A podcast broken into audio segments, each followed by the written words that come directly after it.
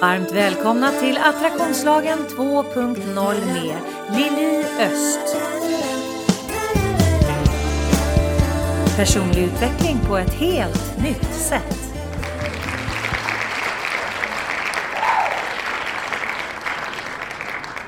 Varmt välkomna ska ni vara till podden. Det är onsdag igen och yay! Jag tycker att det här är så roligt att podda. Jag blir otroligt glad för alla glada tillrop och när ni känner att jag verkligen har nått er med ämnet. Och jag kommer fortsätta och jag hoppas att även du kommer att fortsätta att, att säga heja heja till mig och gärna ställa frågor. Ni var lite duktiga med det från början men nu har ni lyst med er frånvaro så att eh, ställ gärna frågor som jag kan ta upp och förhoppningsvis besvara på ett bra sätt. Och apropå frågor så har ju jag då den fjärde i tredje mellan 18 och 20 har jag en öppen föreläsning i Stockholm och du anmäler dig till den via länken på attraktionslagen 2.0 på hemsidan. Och då är det attraktionslagen 2 med en siffra, punkt med bokstäver och 0 med en siffra.se eller på Facebook-sidan attraktionslagen 2.0. Där hittar du länken och du väntar inte för länge med tanke på att det är ett begränsat antal biljetter och nu börjar de sälja slut. Så vill du vara med på min öppna föreläsning, årets första öppna föreläsning i Stockholm så anmäl dig bums! Och självklart kommer jag att prata attraktionslagen och beteendevetenskap där men det finns också möjlighet att ställa dina frågor live. Eh, och jag hoppas att det låter intressant så att det inspirerar dig att komma. Jag har fått jättemycket feedback på förra podden med Anders Lundin och jag förstår det. Han är en helt fantastisk människa denna Anders Lundin från Värdegrundsfabriken. Och vi pratar ju om saker som är väldigt viktiga det här med värdegrunder det är ju en fråga som vi liksom inte riktigt kan hoppa över i oss själva. Det handlar inte bara om att titta på värdegrunder inom företag. Utan det, det, handlar ju faktiskt definitivt om att titta på sina egna värdegrunder som människa och person. Och är det så att, att de överhuvudtaget lirar med de värdegrunder som det företag som du arbetar för, de lirar tillsammans. Och är det så att, att de inte gör det, om du börjar ta reda på vad tycker du är avgörande viktigt i ditt liv.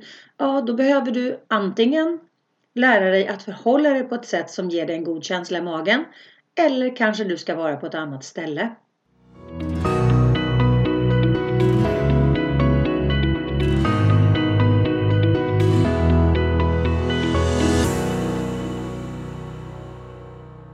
Hur som helst, idag ska vi inte prata om värdegrunder utan jag hade tänkt att vi skulle prata om förändring.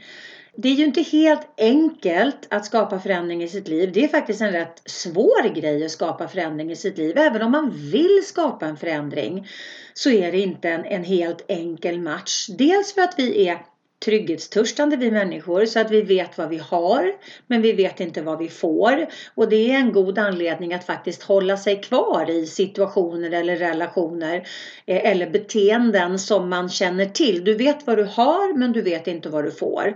Så därför så Ja, du hänger kvar i de här negativa situationerna eller relationerna eller beteendena för att där känner du dig trygg.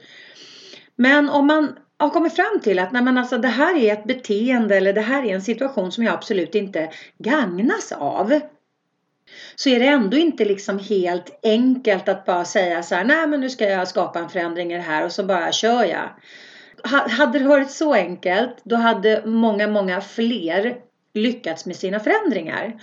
Och som jag har pratat om en gång tidigare i den här podden förra året, det här med att, att jag är en väldigt, väldigt bra processmänniska. Jag, jag driver processer hårt och när jag har bestämt mig för någonting då är jag jävligt enveten och sen så kör jag som en, liksom en, en röd gris i den riktningen. Men vad jag upptäckte när det gällde då till exempel min egen vikt. Jag har pendlat upp och ner i vikt en himlans massa gånger i mitt liv. Och det jag har kommit fram till det är att när jag jobbar för mycket så är det träningen som ryker först och när det är träningen som ryker då har jag svårare att hålla maten i schack för att när man är trött så behöver man snabbt socker och inte för att jag är en sockermänniska men, men man behöver snabb energi. Och då, ja men det är lätt att hamna fel. Man, man kan hamna i det min väninna Fia kallar för what the fuck situationen. Där man liksom bara, ja men vad fan, jag, är, liksom, jag har redan förstört det här så du kan lika väl förstöra det lite mer. Och vad jag upptäckte då, det var ju att jag är en, en himla bra processmänniska. Jag är jätteengagerad och motiverad när jag väl har bestämt mig för att det här ska jag göra. Men vad jag insåg var att jag har inga strategier för att leva min förändring. Och där tror jag faktiskt att jag har många kamrater som kan sälla sig till den gruppen. Att man är super, super bra på att göra förändringen men man har ingen, man har ingen strategi, man, liksom ingen, man har ingenting att hålla sig i när man väl har nått förändringen. Och om man då vill skapa en förändring som ska hålla över tid, då behöver man ju ha en strategi. Och det här är så intressant också för att hjärnan, den fungerar ju på Ja, hjärnan är ju plastisk har man kommit fram till och, och vad, vad det menas med det ju, betyder ju då att, att hjärnan är föränderlig. Även vårt DNA är föränderligt har de kommit fram till. Men det är en annan podd så det ska vi inte gå in i här. Men våran hjärna är i alla fall plastisk. Ja, den förändras ju då hela tiden efter eh, vad vi tänker eller gör. Inom neurovetenskapen så säger man ju då förenklat kan man säga att, att varje tanke och handling eh, har en, en, en, en reaktion i hjärnan då som matchar den här tanken och handlingen.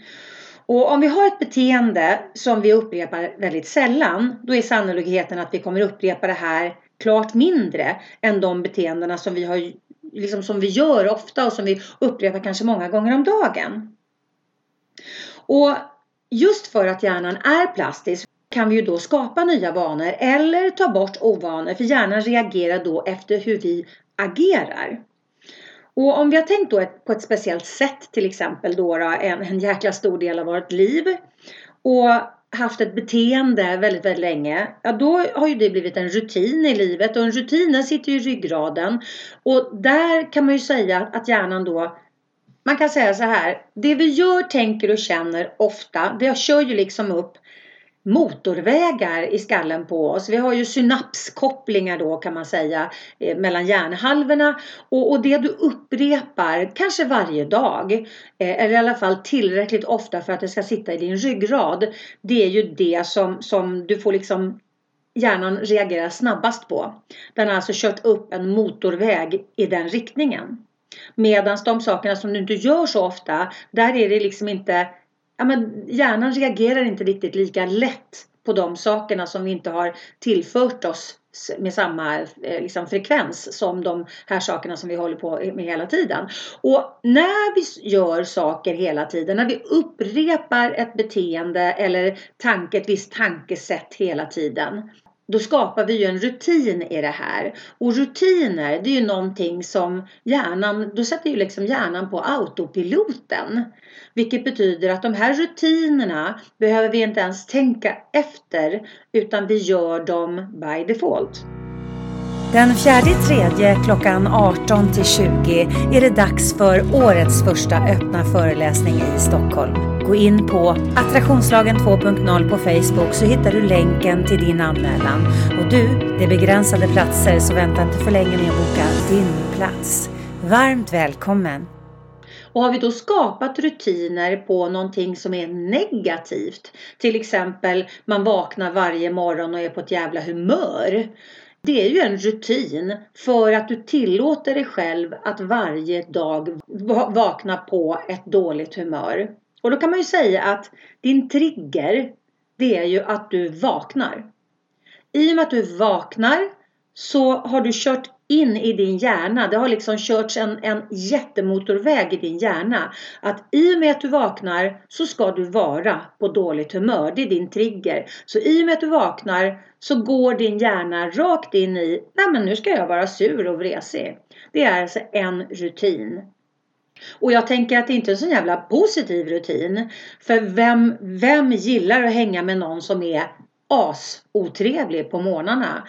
Och även för den personen som är på ett jävla humör på morgonen är det ju jobbigt eftersom man börjar i uppförsbacke. Och om jag tittar på det beteendet ur ett energiperspektiv där lika attraherar lika och man lägger sig på en låg negativ frekvens när man har negativa känslor i magen och så drar man till sig saker som liknar vilket betyder att om du väljer att vakna på ett jävla humör varje morgon då väljer du också sätta igång din dag i en låg negativ energi där du får kämpa dig upp till att hamna i en positiv energi där du kan dra till dig positiva resultat, positiva situationer, positiva människor, positiva relationer. Så vi har aldrig någonting att vinna på att vakna på ett jävla humör på morgonen. Nu är det här bara ett exempel men jag tycker det är ett bra exempel för att det är många som, som liksom bara, ja men jag är bara sån. Nej men alltså det är ett aktivt val om du är sån. Faktiskt. Du behöver ta ansvar för det valet som du har gjort genom att säga ja men det är bara som jag är. Det kan vara så enkelt att du vaknar med lågt blodsocker. Men om du då ger dig själv möjlighet att höja blodsockret innan du kliver över, ur sängen så har du ju liksom hjälpt dig själv att skapa en bättre start på din dag.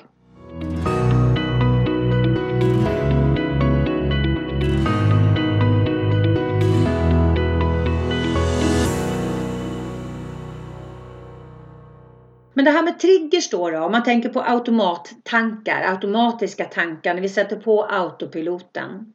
Jag har till exempel en vansinnigt dum trigger eh, som jag definitivt har bestämt mig för att jag ska jobba bort för den gagnar inte mig ett smack.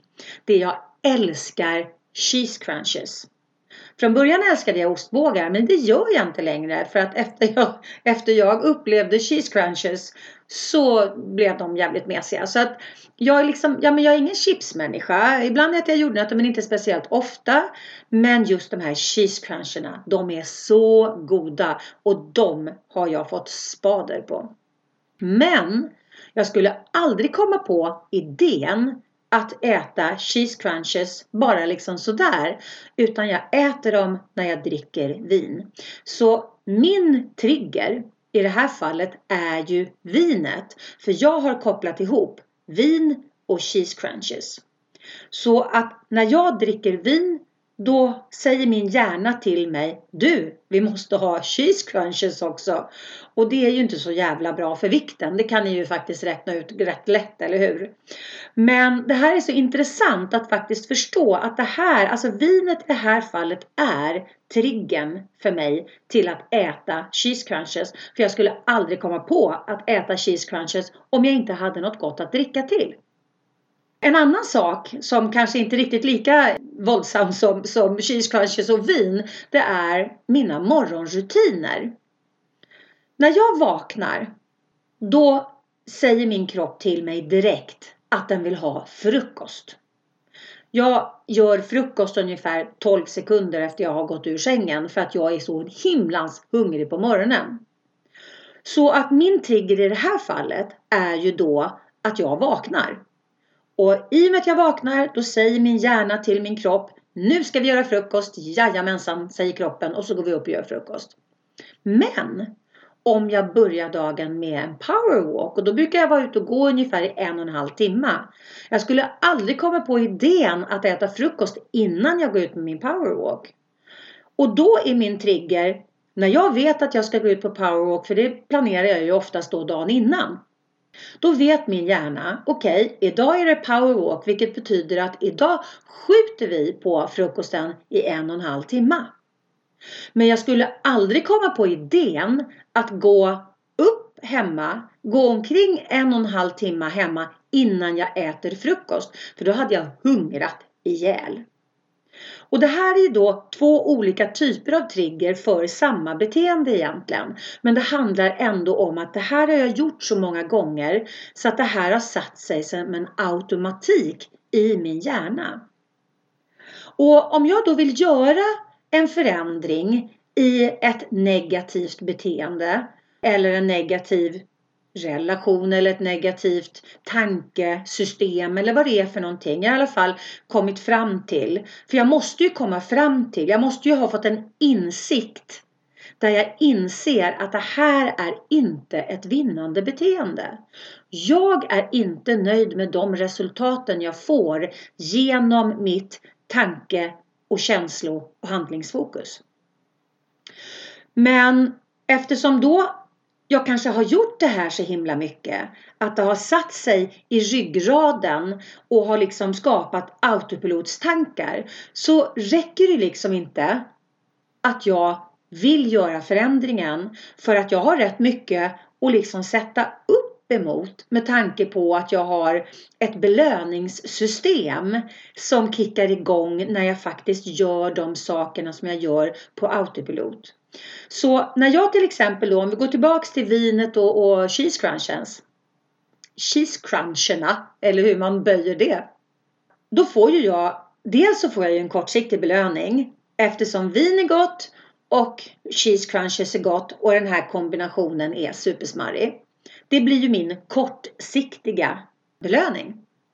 Och i och med att jag då dessutom tar fram cheese crunchesarna när jag tar fram vinet så får ju jag en belöning. Mitt belöningssystem kickar ju in för att jag gör rätt så att säga. Så mitt belöningssystem säger så här, bra Lili, du gör rätt eftersom cheese crunches hör ihop med vin. Nu gjorde du rätt, bra där. Och då känner jag ju naturligtvis jag bekräftar ju i mitt eh, belöningssystem så det, det känns ju jättebra då att jag har kombinerat ihop de här två. Så att när jag ska göra en förändring i att om jag dricker vin så behöver inte det nödvändigtvis vara tillsammans med cheese crunches. Eller att jag kanske har kopplat ihop att titta på, på Netflix med vin och cheese crunches. Och det är inte så att jag har gjort det, inte en trigger i mitt liv, men visst händer det. Men det kanske är någon annan som har en trigger i sitt liv som säger Netflix är lika med fredagsmys. Netflix är lika med att äta någonting onyttigt. TV överhuvudtaget kanske är, är sam, alltså det, TVn i sig själv kanske är en trigger att man samtidigt ska äta någonting mysigt. Då går det ju helt plötsligt inte att titta på TV utan att plocka fram någonting och käka. Och det är ju en trigger, men frågan är om den triggern då gagnar dig överhuvudtaget. Det kan också vara att varenda gång du går ut på stan så betyder det att du måste shoppa. Det är också en trigger att varenda gång jag går in på den här affären så måste jag shoppa. Vilket betyder att när du shoppar så talar ju du om för ditt belöningssystem, eller rättare sagt ditt belöningssystem talar om för dig. Bra där, nu gjorde du precis vad du skulle göra. För att du har skapat en trigger med att när jag går in i affären så ska jag shoppa. Du kan säkert hitta massa saker som du har skapat triggers i ditt liv eh, gällande. Och om du vill göra en förändring då behöver du vara medveten om att du behöver faktiskt segra över den här triggern. Behöver du hjälp med att sortera i ditt liv? Kontakta mig på www.liliost.se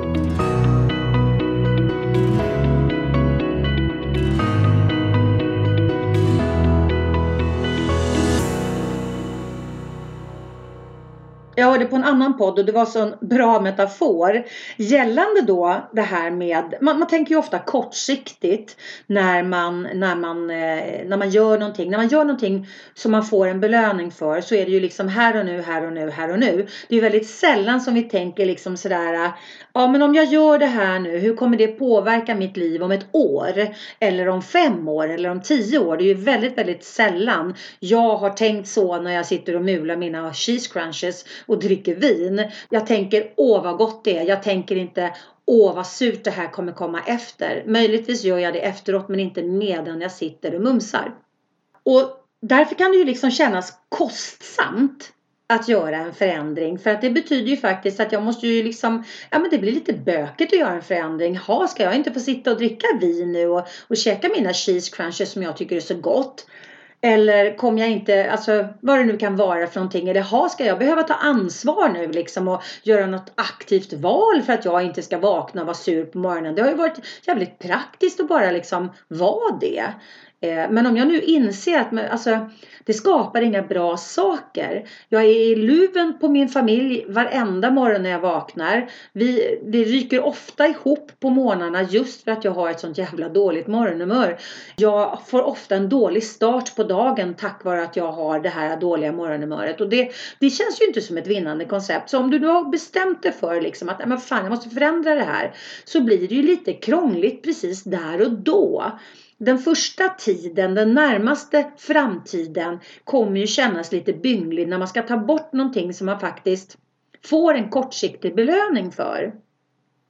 Det kan ju vara så att du får den här kortsiktiga belöningen och den känns jättehärlig. Men det långsiktiga resultatet är ju det som inte är bra. Det kan ju vara till exempel att du har varit hos doktorn och fått konstaterat att du har högt blodtryck eller högt socker. Vilket betyder att du måste skapa en livsstilsförändring annars är det liksom risk för din hälsa. Men det är svårt då när man är kanske en mumsare, tycker att det är härligt med mat och dryck och, och sådär. Att man då ska byta ut det mot någonting som är då långsiktigt bra för en men man missar liksom de här sakerna som känns jävligt härliga här och nu. Och den här killen då i, i den här podden jag lyssnade på, han, han drog en parallell då med, med att man tittar på det som, som ekonomi och det tyckte jag var en sån bra metafor.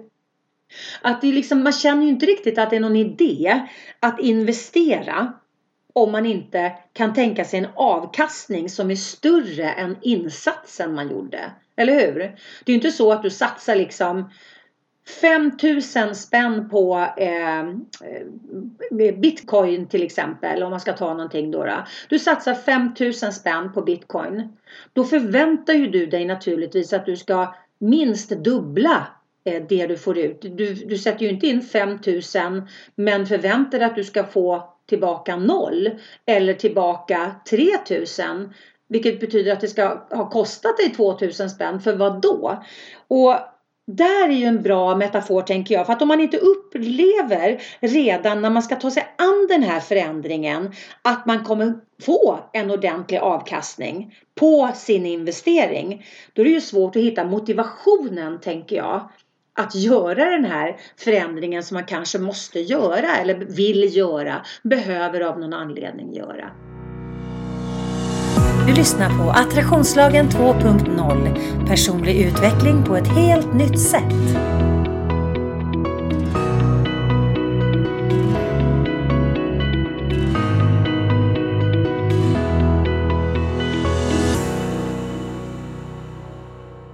Och om jag tittar på förändring eller behovet av förändring ur ett energiperspektiv. Där är det lite intressant för att när man väl har kommit fram till att man behöver göra en förändring så har den ofta föregåtts av en ambivalens. Både att man får den här kortsiktiga belöningen men sen att man kanske får en, eh, en skuld, en känsla av skuld, skam eller ångest eller vad det kan vara för någonting efteråt. Jag tycker till exempel att det är supersmarrigt att mumsa mina cheese crunches och ta ett glas vin.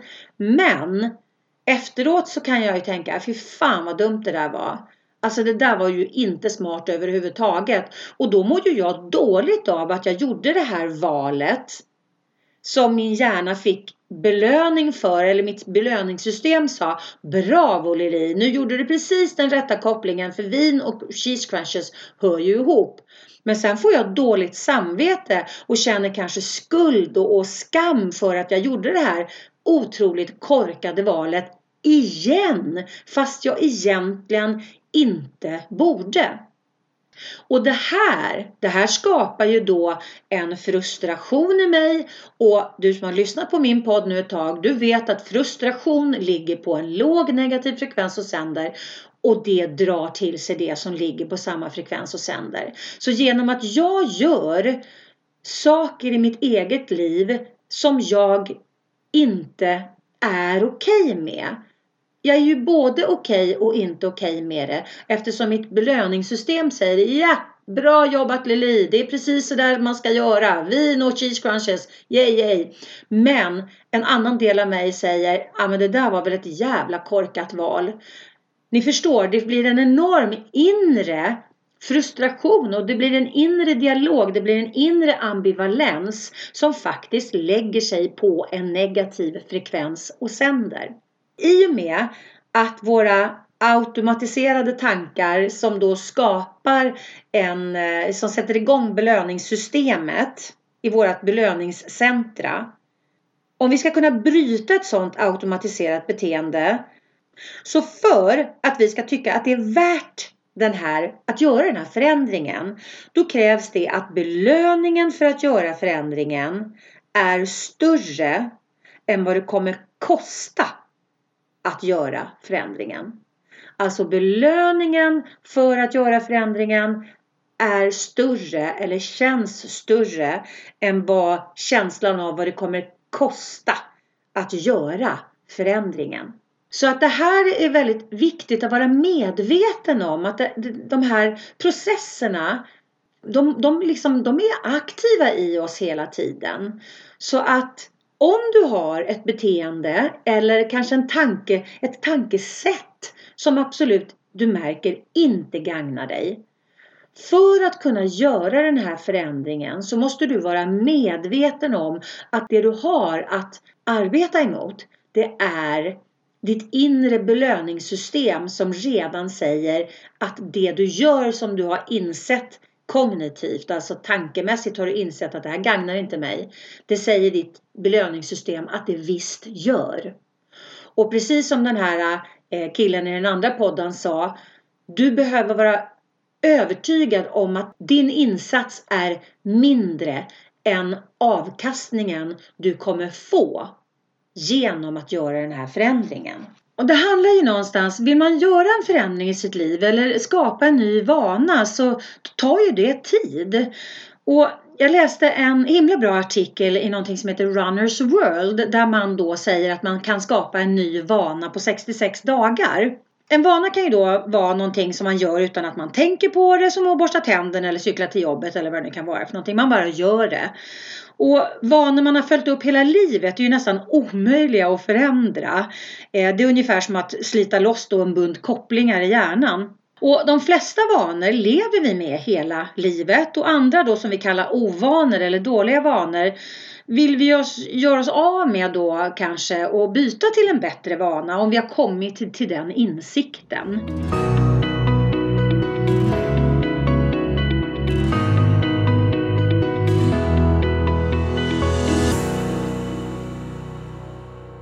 En studie som publicerades i en eh, tidning som heter European Journal of Social Psychology för några år sedan eh, fann de att det tog ungefär ja, 66 dagar i genomsnitt för att lära sig en ny vana.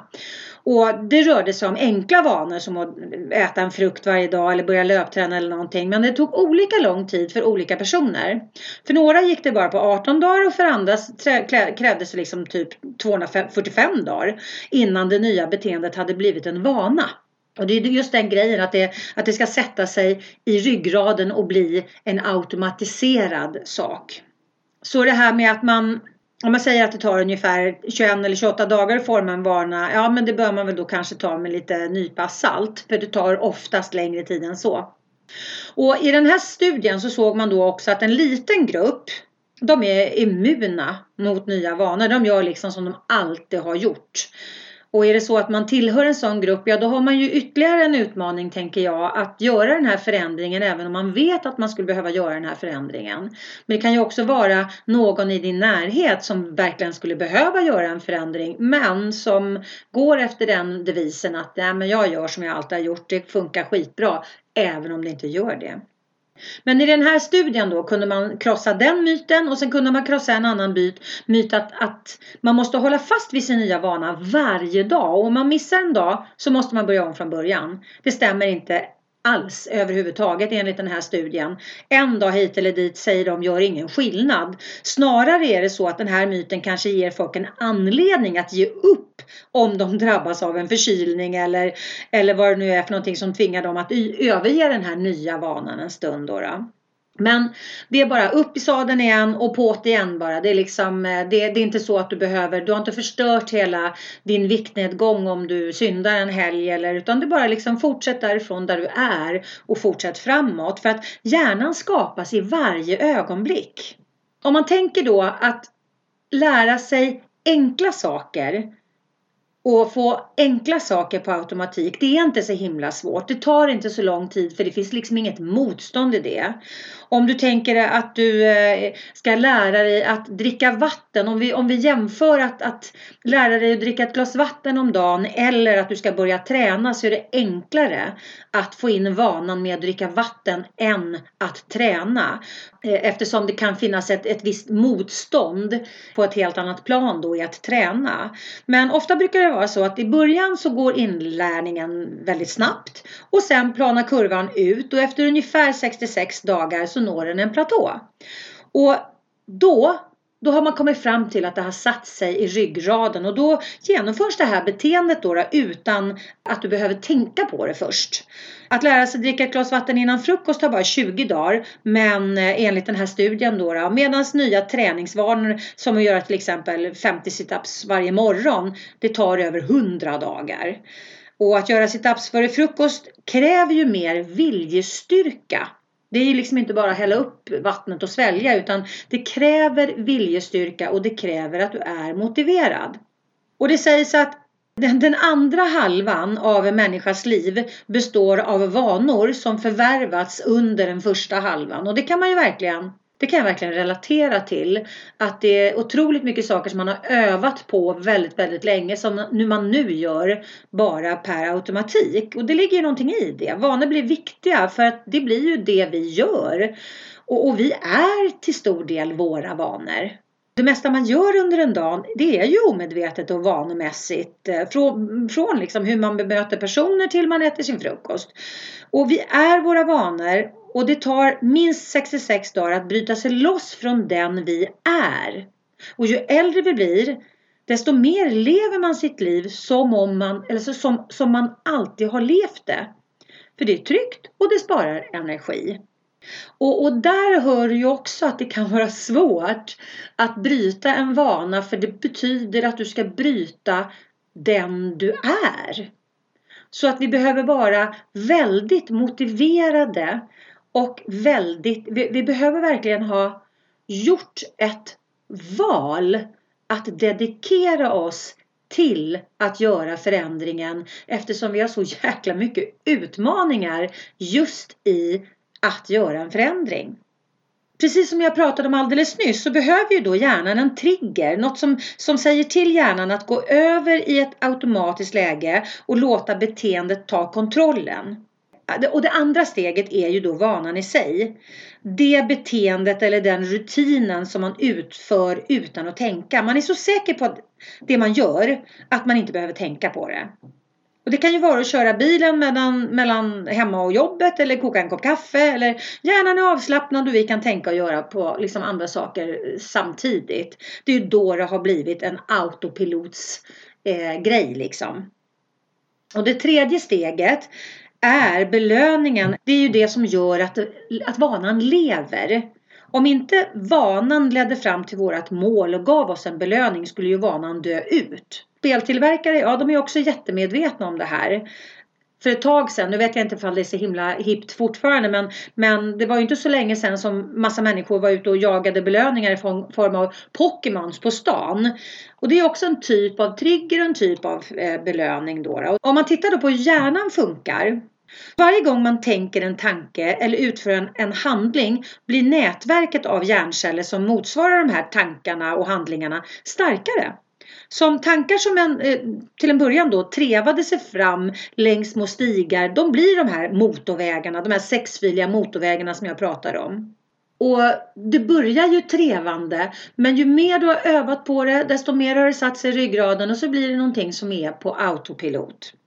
Problemet med de här sakerna det är ju inte att det är inte alltid rätt saker som man sätter på autopilot utan det kan ju faktiskt vara en jäkla massa fel saker som man har satt på autoblod som man gör som absolut inte gagnar oss. Och vi gör det år ut och år in utan att komma loss. För att vi ifrågasätter inte våra autopilotstankar. Och vi vi ifrågasätter liksom inte de sakerna som vi har gjort en rutin av att göra i vårt liv som inte ger oss de resultaten vi vill ha.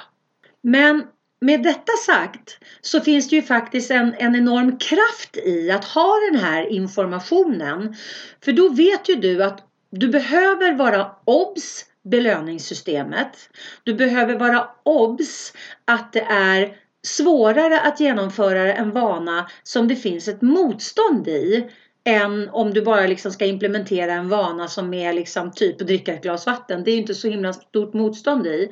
Men i och med att du får den här informationen så behöver du också skapa dig de här strategierna som hjälper dig när du börjar känna att det är ett motstånd i det som du faktiskt vill förändra. Som du inser att, ja ah, men vad fan det här gagnar verkligen inte mig. Det här kommer aldrig leda mig dit jag vill gå. Så varför i hela fridens dagar ska jag fortsätta och göra det här som en rutin i mitt liv?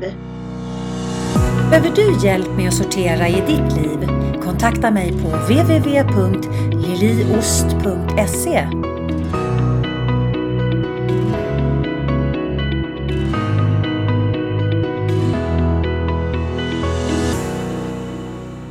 Du kanske har någonting i ditt liv som du behöver förändra, som du kanske har försökt att förändra.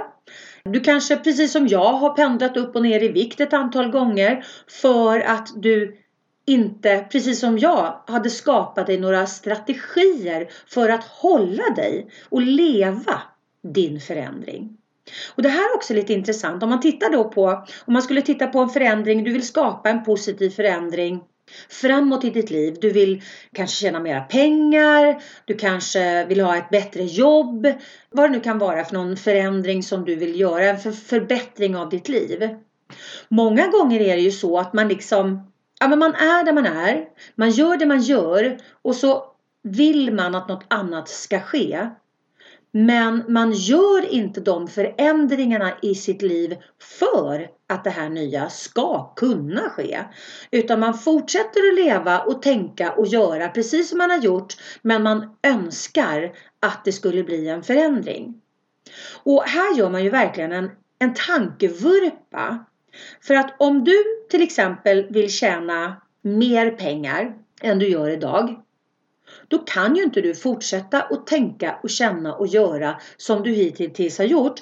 För det är ju det som har skapat den mängden pengar du tjänar idag. Vilket betyder att om du vill tjäna mer pengar då måste du hitta på någonting annat än det du har hittat på hittills. Du kanske jobbar på ett arbete, absolut. Det är inget konstigt med det. Men du behöver ändå se över vad är det för tanke, känsla och handlingsmönster som har lett mig hit där jag står idag. Vad är det jag behöver skruva på i mig själv för att kunna få andra resultat framåt. Det är som folk som, som, som säger att åh, jag vill bli miljonär, jag vill verkligen bli miljonär. Men de rustar sig liksom inte för att bli miljonärer. De utgår inte från det de behöver kunna för att förvalta miljoner kanske. Eller vad gör en miljonär? Hur tänker en miljonär? Hur känner en miljonär? Vi behöver bli den vi vill vara långt innan vi blir den vi vill vara. Det där lät väldigt, väldigt konstigt så jag tar det igen. Vi behöver agera som om vi vore den vi vill vara där framme redan nu.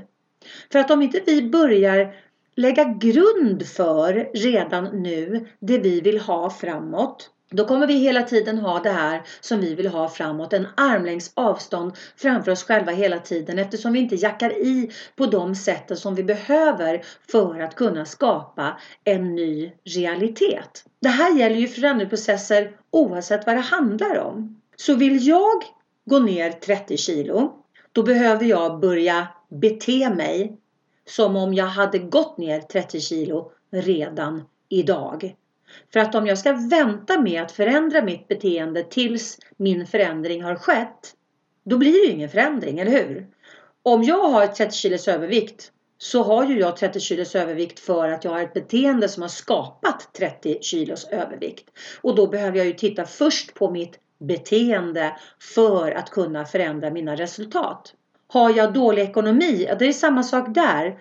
Jag behöver titta på vad är det jag har gjort, tänkt, känt hittills som har skapat den här dåliga ekonomin och vad är det jag behöver lära mig för att kunna förändra mina resultat framåt. Har jag en benägenhet att dra till mig samma typ av personer hela tiden i mitt liv? Kanske samma typ av kärleksrelation som hela tiden går åt fanders eller ja, blir, blir negativ på ett eller annat sätt. Samma sak där. Vad behöver jag tänka, känna och göra annorlunda för att kunna dra till mig någonting annat än det jag har dragit till mig hittills? Alla de här sakerna behöver vi bli insiktsfulla om. Vad är det jag kan skruva på i mig själv för att få en förändring till stånd. För att jag måste börja att börja här och nu att skapa förändringen i mig för att kunna skapa förändringen utanför mig. Du lyssnar på Attraktionslagen 2.0 Personlig utveckling på ett helt nytt sätt.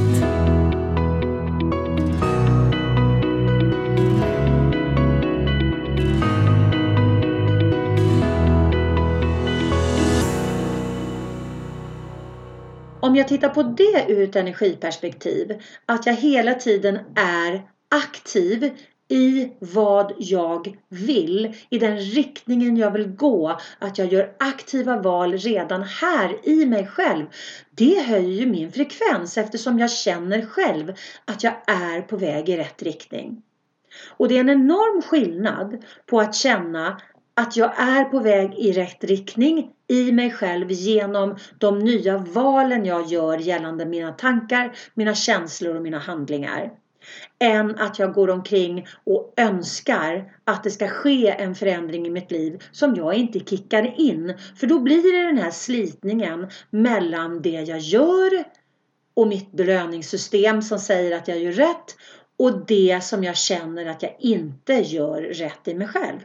Det här med förändringar är ju en stor sak och det kan vara en svår sak också om vi väljer att se det som svårt. Men om vi faktiskt har den här i åtanke, att vi är medvetna om hur hjärnan funkar, att vi är medvetna om vårt eget belöningssystem, att vi är medvetna om att vi behöver skapa en strategi för att säg att du är asmotiverad i, i några veckor eller kanske till och med några månader och sen så dalar motivationen. Då är det så himla enkelt att gå tillbaks till dina väl etablerade autopilotsmaner eller beteenden och där tappar du styrfarten framåt.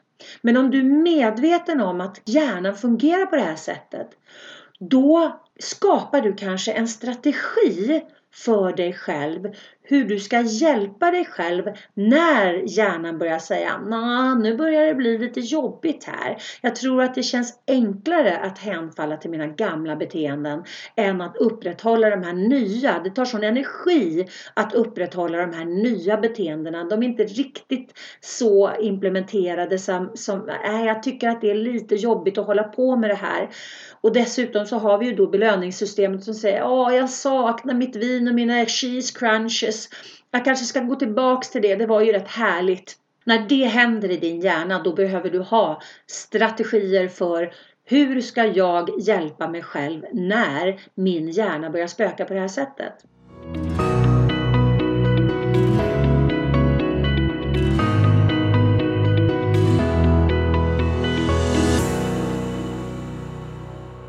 Jag hoppas verkligen att det här var några tankar som kan hjälpa dig som känner att ah fan, jag behöver faktiskt skapa några förändringar i mitt liv som leder mig i den riktningen som jag vill gå. Att det kan hjälpa dig att få den kraften och den insikten du behöver för att ta dig framåt i den riktningen. Och är det så att du behöver hjälp att sortera att ta reda på vad det är för någonting som ligger i vägen mellan dig och ditt mål, då får du gärna komma till mig.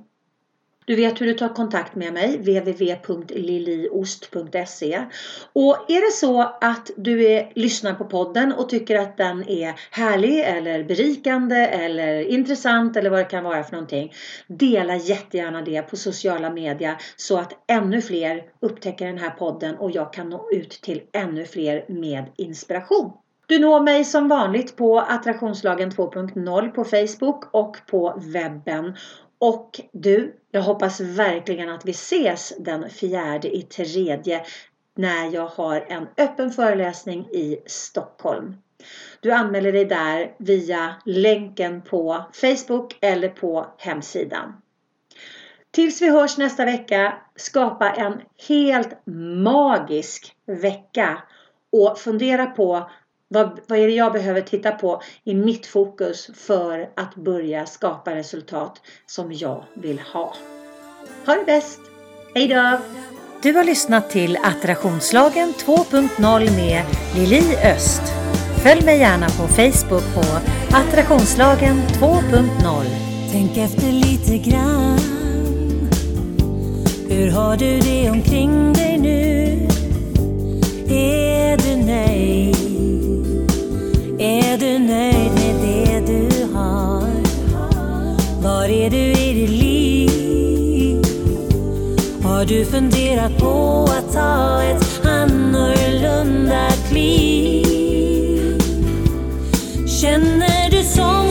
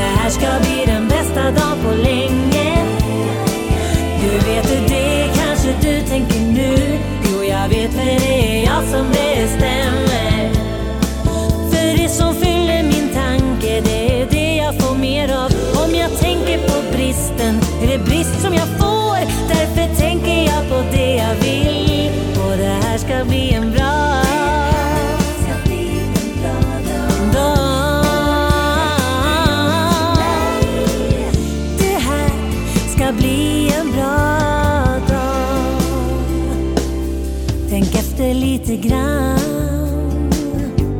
Vad är det som du tänker på allra mest? Det du har eller inte har. Vem är du i ditt liv? Och har du tagit rot